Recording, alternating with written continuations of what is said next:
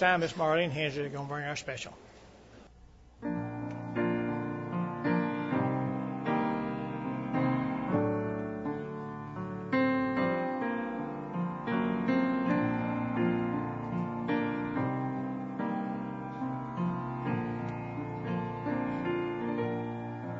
There is peace and contentment in the Father's house today. Lots of food on His table and no one is turned away. There is singing and laughter as the hours pass by. But a hush comes the singing as the Father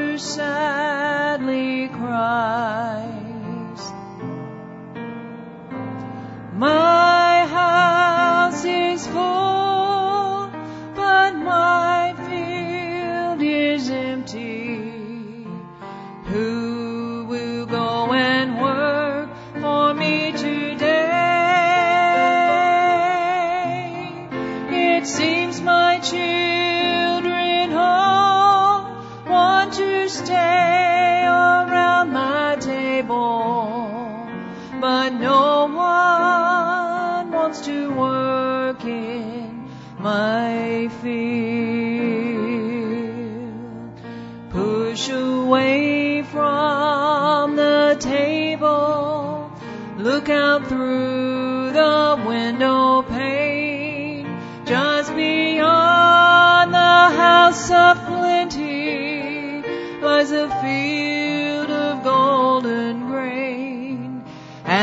it's white unto harvest. But the reapers, where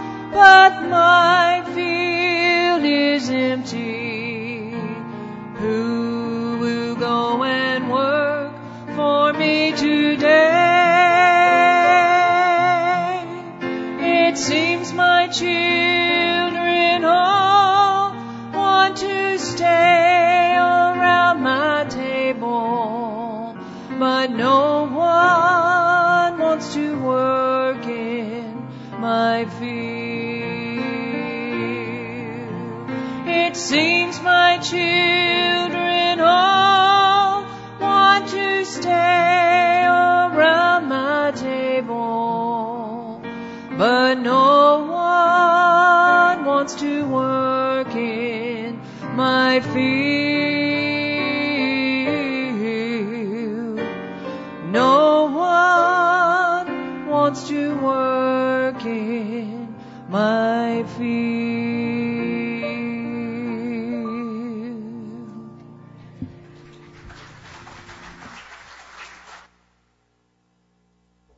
Good morning.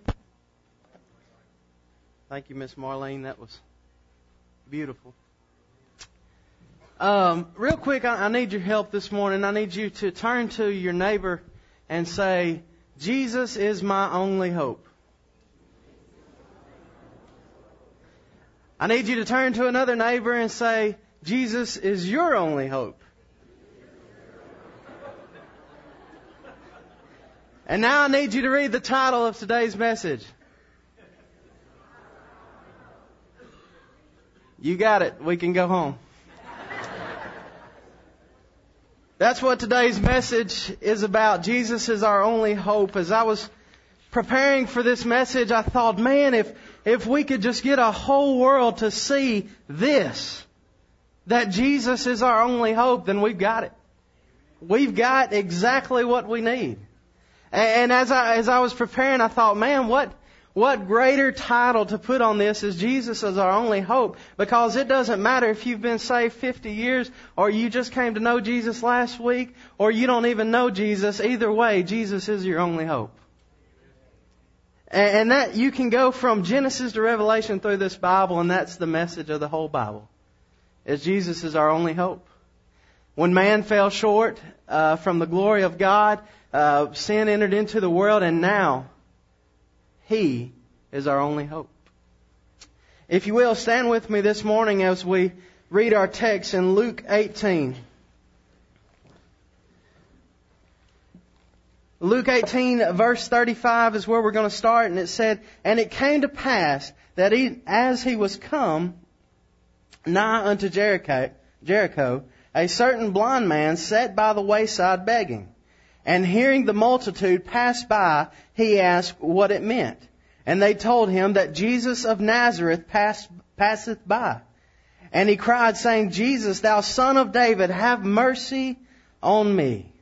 And they which went before rebuked him that he should hold his peace. But he cried so much the more, Thou son of David, have mercy on me. And Jesus stood and commanded him to be brought unto him. And when he was come near, he asked him, saying, What will thou that I shall do unto thee? And he said, Lord, that I may receive my sight. And Jesus said unto him, Receive thy sight thy faith hath made, hath saved thee. Let's bow for a word of prayer. Dear Lord, thank you for this day. Dear Lord, thank you for allowing us to come out this morning and study your word. Dear Lord, help us to always hold tight to the truth that you are our only hope. Dear Lord, just thank you so much for the ones who've come out today to study your word. Help us to take something from this message this morning and apply it to our lives.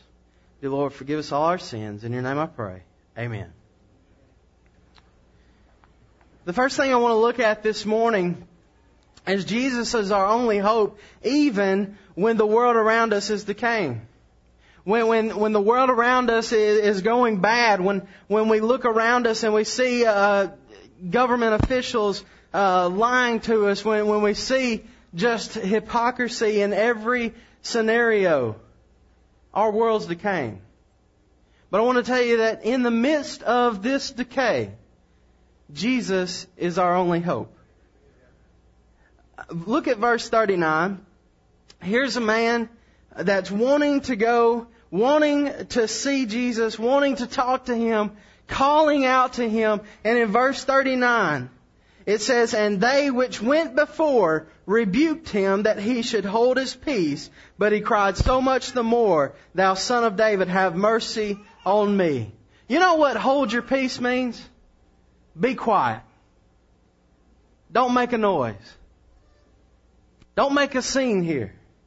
Essentially, this crowd was telling this man, we want you to remain in darkness.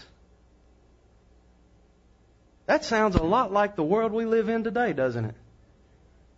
They want us to stay in darkness. They want us to be blinded to what the truth has to say. Have you noticed lately that uh, non-Christians, they, they are trying to put Christians in this little corner and say, be quiet. Don't live your faith out. Don't make a scene. You see, this crowd here is just like the crowd we face outside of these doors. Trying to make us live in darkness. You, if you look over uh, to the book of John in verse in chapter three. Jesus speaks about this darkness a little bit. In John 3 and verse 19, he says, And this is the condemnation, that light is come into the world, and men love darkness rather than light, because their deeds are, were evil. For every one that doth evil hateth the light, neither cometh to the light lest his deeds should be reproved. But he that doeth truth come to the light that his deeds may be made manifest that they are wrought in God. The world loves darkness. They love darkness because there's, there's no morals in darkness. There's no right and wrong in darkness. There's no one in darkness to expose sin. We live in a world today that people don't want to take responsibility for their actions, so in light of that, they live in darkness. The problem is that in the midst of darkness, there is no hope. You have to go to the light to get hope. And, you know, the most comfortable place for a person that doesn't want to take responsibility for their actions is in the midst of darkness. But we need to seek the light. We need hope. Imagine living in a world. I'll put it more like this. Living in a kingdom in the light of Jesus. Everything was in the light of Jesus. There'd never be a lying politician. There'd never be a crooked salesman. There'd never be that peer pressuring teenager. Where the very least of a person, the very poorest of poor, and the very humblest of humblest would be the greatest. Let me tell you, that kingdom's coming. If you look over in Revelations 21 in verse 23, you can see what I'm talking about. You see here, he's talking about this kingdom that Jesus is coming to set up, and in verse 23 it says, And the city had no need of the sun, neither of the moon, to shine in it, for the glory of God did lighten it, and the Lamb is the light thereof. That's a awesome hope. Amen? We got a day coming where there's going to be a kingdom set up, and if you know Jesus Christ as your Savior, you can live in that kingdom where everything is uh, lit up by the Lamb, the Son of God. That is awesome. But what about here in this world? What are we going to do now? What is our hope here on this earth? Well, Jesus Jesus said there in John 3 that if, if they would seek the light, their, their sins would be rebuked. Well, another passage probably most of you are familiar with is in uh, Second Chronicles.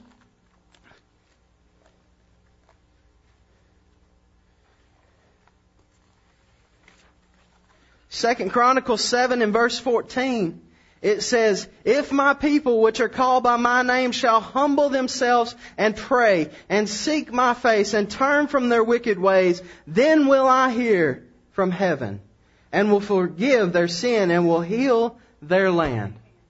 How do we, how do we expect to have a, a decaying world come to healing? We've got to seek God. And the only way we can get to God is through His Son. Jesus said, I'm the only way you'll ever get before the Father. Where's our hope lie? It's in Jesus. You, th- you think, and I'm going to go to meddling a little bit here. What our world needs is not criticism. Our world needs Jesus. We can tell the world everything they're doing bad. But without Jesus, they have no morals.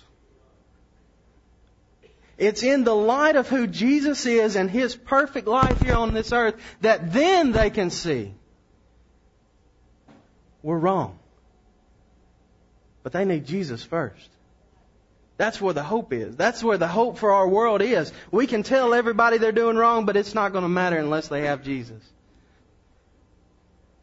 I want to go on to look at this. Jesus is our only hope when we have problems.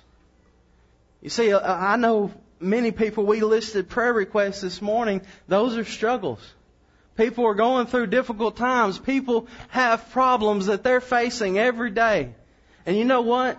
Jesus is the only hope. You say, well, how's Jesus going to fix this? He's got all power given to him. And he can fix it. You see, look there at verse 39. This man began to cry so much the more. He began to cry with more intensity. He began to cry louder so that everybody knew what he was looking for. Why? Because here's a man who realized that the only way to fix his situation was in Jesus Christ. That was the only way. And there was no stopping him. I wonder what it would look like to have a church where there was nobody stopping us to get to Jesus Christ. Nobody standing in the way. It didn't matter what the world said. It didn't matter what our feelings thought. But our whole focus was on seeking Jesus Christ. This man had that attitude. He, he took everything he had to get to Jesus Christ. His voice, I, I think he took his energy. He was, he was striving to get to Jesus Christ in spite of what the crowd said. Because he knew that within Christ was his only hope. When we have problems, how often do we do this? A lot of us, and I'm including myself, we wait for the doctor's diagnosis. We wait to see if we can figure the problem out ourselves. We wait to see how big the bill is. Then we take it to Jesus.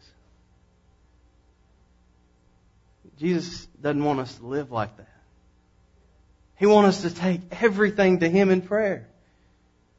He wants us to take it to Him if we have a situation arise for us, for Him to be the first responder. That's how He wants our relationship. There's this song out right now on the Christian radio and it, it says, there is power in the name of Jesus to break every chain. And I was listening to that lyric the other day and I, I just kept thinking, man, there's something to that. You see, whatever it is in this world that's holding us down, there is hope in Jesus Christ, and He can break whatever is holding you back.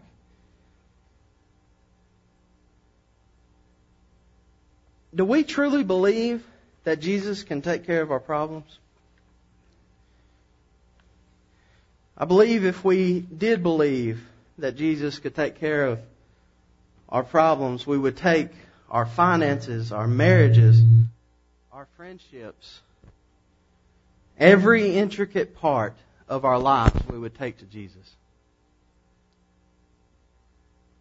If He is our hope in all problems, we will do that.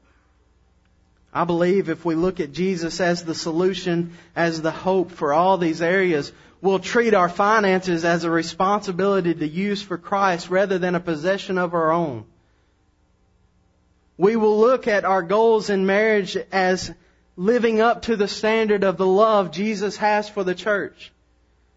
We will also show our friendships and show the world that look, friendships don't have to be about hating one another. Friendships can be about encouraging one another.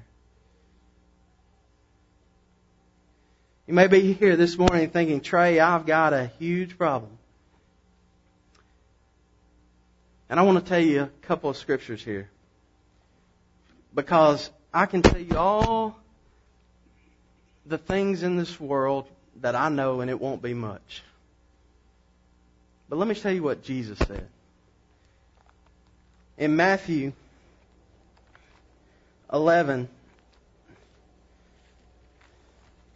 in verse 28, he says, Come unto me, all ye that labor and are heavy laden, You've got a heavy burden. And I will give you rest. Take my yoke upon you and lean, learn of me, for I am meek and lowly in heart, and ye shall find rest unto your souls. For my yoke is easy and my burden is light. If we're in the midst of problems and we need a break, if we need a rest from that problem, take it to Jesus. That's what he said, not me. Another scripture that I, that I, I find in the midst of troubles is, is one of the most uplifting scriptures. Is in John 16 and verse 33. It says, These things I have spoken unto you that ye may, that ye, that in me ye might have peace. In the world ye shall have tribulation. You'll have troubles. But be of good cheer.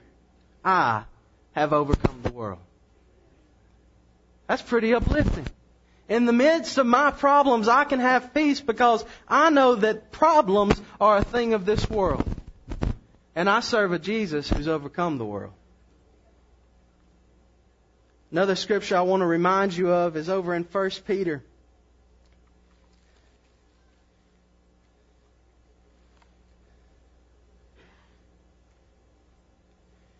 In 1 Peter 5 7.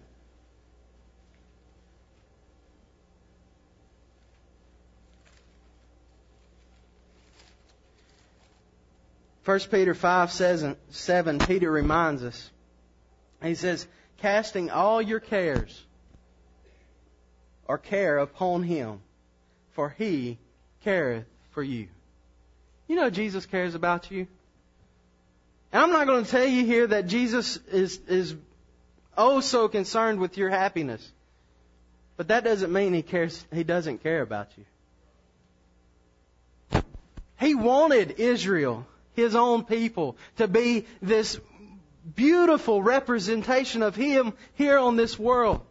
He cared for them. He brought them out of Egypt. He, he brought them out of slavery so many times, not because that he, he, he wanted them to be happy, but because He cared about them.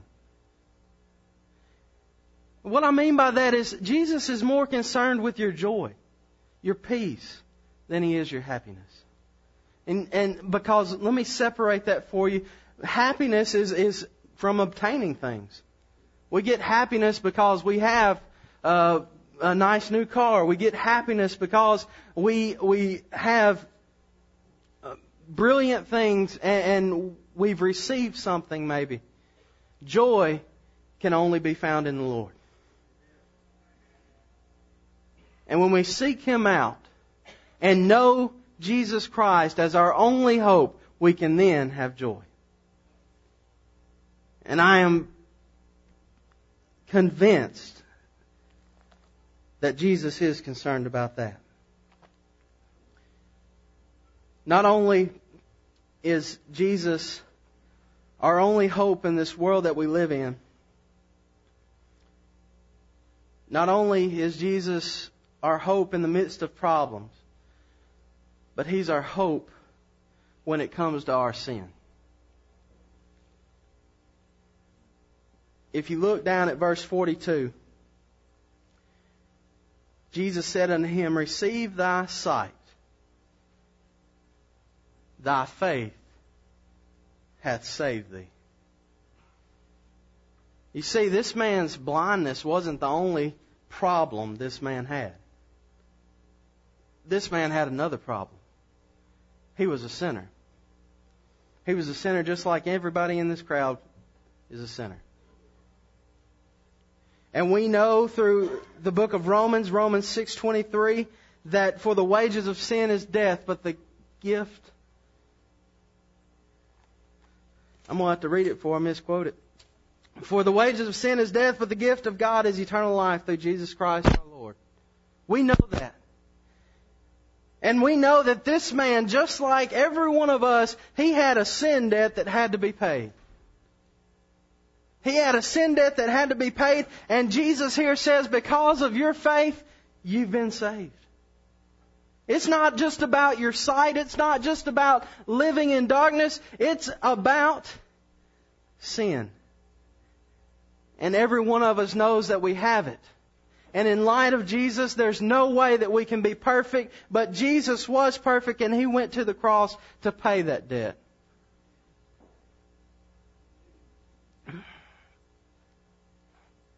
I want you to notice how this man defines Jesus.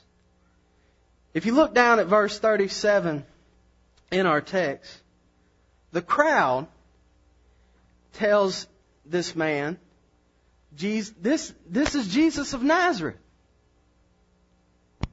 And then you turn around to verse 38 and what does he say? The man cried, Thou son of David. This man got it.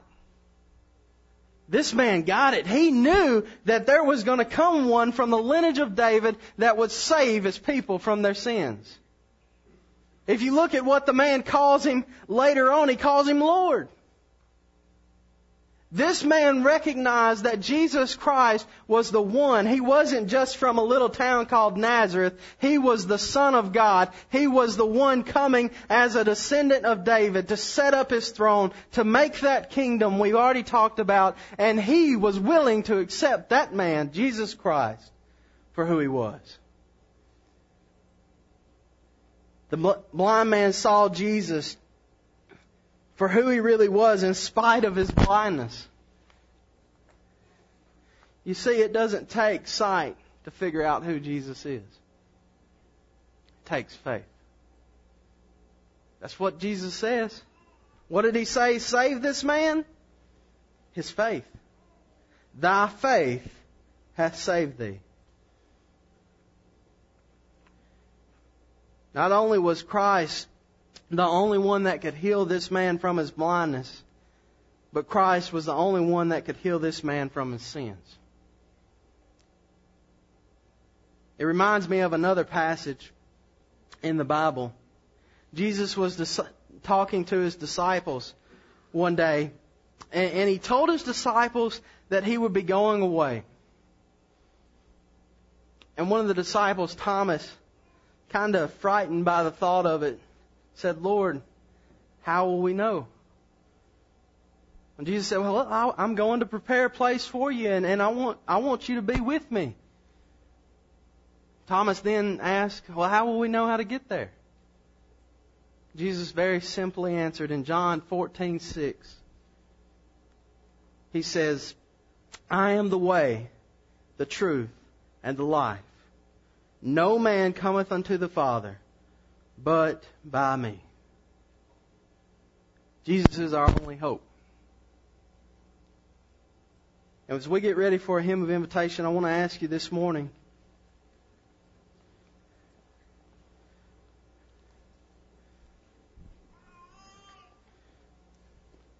Have you noticed the way our world's going? It needs Jesus. We may be the only people able to provide that for our world. Are we doing that? Are we giving the world around us when we walk out of these doors? Are we giving the world Jesus? Number two, if you're like me, you face a lot of struggles. We need to be constantly reminded that in the midst of those struggles, Jesus is our hope. And number three, if you're here this morning, you've never accepted Jesus as Savior. He's the only way. Amen.